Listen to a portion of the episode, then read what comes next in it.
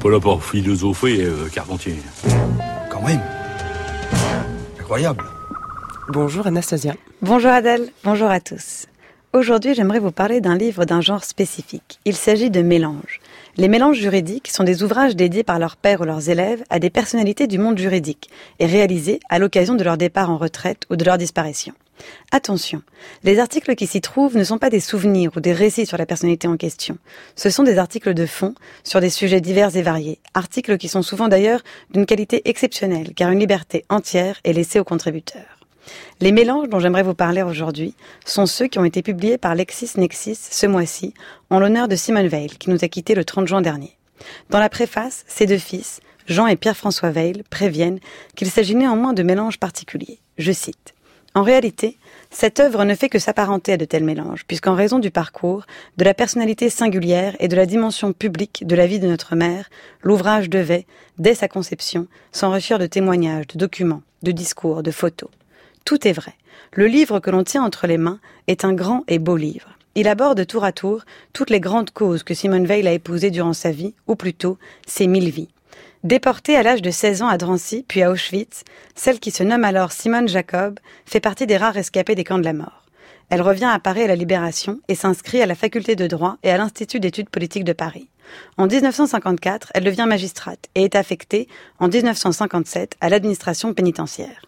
C'est donc très naturellement que la première partie de l'ouvrage est consacrée à la pénitentiaire, avec des articles revenant toujours en regard de l'action menée par Simone Veil sur la détention et l'état des prisons, l'administration pénitentiaire, la condition des femmes détenues ou encore les questions de santé en prison. Après l'administration pénitentiaire, Simone Veil est nommée à la direction des affaires civiles et du Sceau, et plus précisément au bureau en charge du droit de la famille. C'est à cette période qu'elle décide d'instituer un conseil supérieur de l'adoption. C'est elle qui orchestre d'ailleurs les concertations de juristes et psychiatres qui donnent lieu à la loi du 11 juillet 1966, qui constitue encore aujourd'hui notre droit en matière d'adoption. La deuxième partie de l'ouvrage est donc consacrée à la filiation adoptive, sa mise en place, mais aussi ses aspects plus pratiques, la protection de l'enfance et la métamorphose du lien familial. C'est vrai qu'on ignore souvent toute cette partie des engagements de Simone Veil. On retient surtout sa lutte pour l'émancipation des femmes. Bien sûr. Après 20 ans dans la magistrature, Simone Veil entame une carrière politique qui durera également 20 ans, soit comme ministre, soit comme parlementaire européen. Le grand tournant, c'est sa nomination en tant que ministre de la Santé en 1974. C'est elle, comme vous le savez, qui porte la loi sur la dépénalisation de l'avortement, avec mesure et courage. La question des femmes et de leur émancipation occupe donc une grande partie de l'ouvrage, avec des témoignages précieux, dont celui de Clara Guémard et celui de Jacques Toubon. D'autres sujets y sont abordés, comme l'éthique biomédicale, l'indisponibilité du corps humain, la coparentalité ou encore la parité, autant de sujets qui ont occupé Simone Veil pendant toutes ces années au gouvernement. À l'engagement pour la santé et le droit des femmes suit l'engagement européen, puisque Simone Veil devient en 1979 la première femme présidente du Parlement européen. Le Parlement européen a alors peu de pouvoir, mais Simone Veil réussit à lui donner une grande visibilité au travers d'un combat constant en faveur des droits de l'homme. Les différents articles rassemblés dans cette partie consacrée à l'Europe permettent de se replonger dans l'histoire de la construction européenne, avec un article particulièrement intéressant d'Anne Levade qui rappelle tous les débats autour du projet de donner une constitution à l'Europe.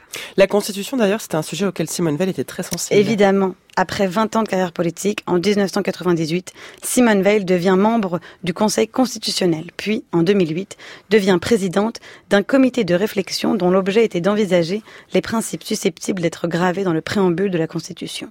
On comprend alors, si on n'était pas déjà pleinement convaincu, l'importance que revêtait pour Simone Veil tout au long de sa vie la réflexion et la défense des libertés publiques. Cette même année, Simone Veil est reçue à l'Académie française.